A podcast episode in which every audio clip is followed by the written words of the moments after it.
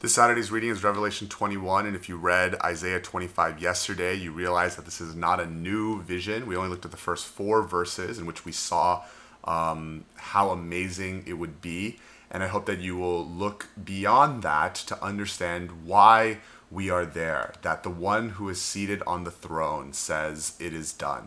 And notice in verse 6 To the thirsty I will give from the spring of the water of life without payment the water of life, um, the tree, the fruit you know, that we've seen uh, throughout, to be given without payment.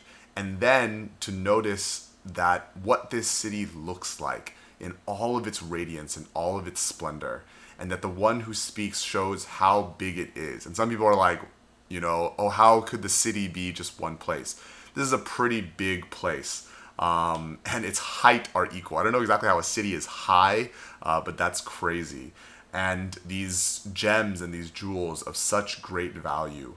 But what is interesting that John sees in verse 22 that there is no temple in this city because God is no longer separate, that his radiance and everything will shine uh, throughout every area of the city, in fact, through all of the world.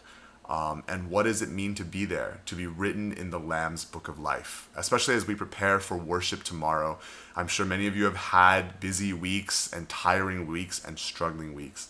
And we remember that, you know, we work for money and we work for all of these things when this is the city that awaits us you know and so what we do today yes it is important it matters and we should strive but we do so in the hope and the joy that our names have been written in the lamb's book of life and that we will never have to worry about eternity because eternity has already been secured for us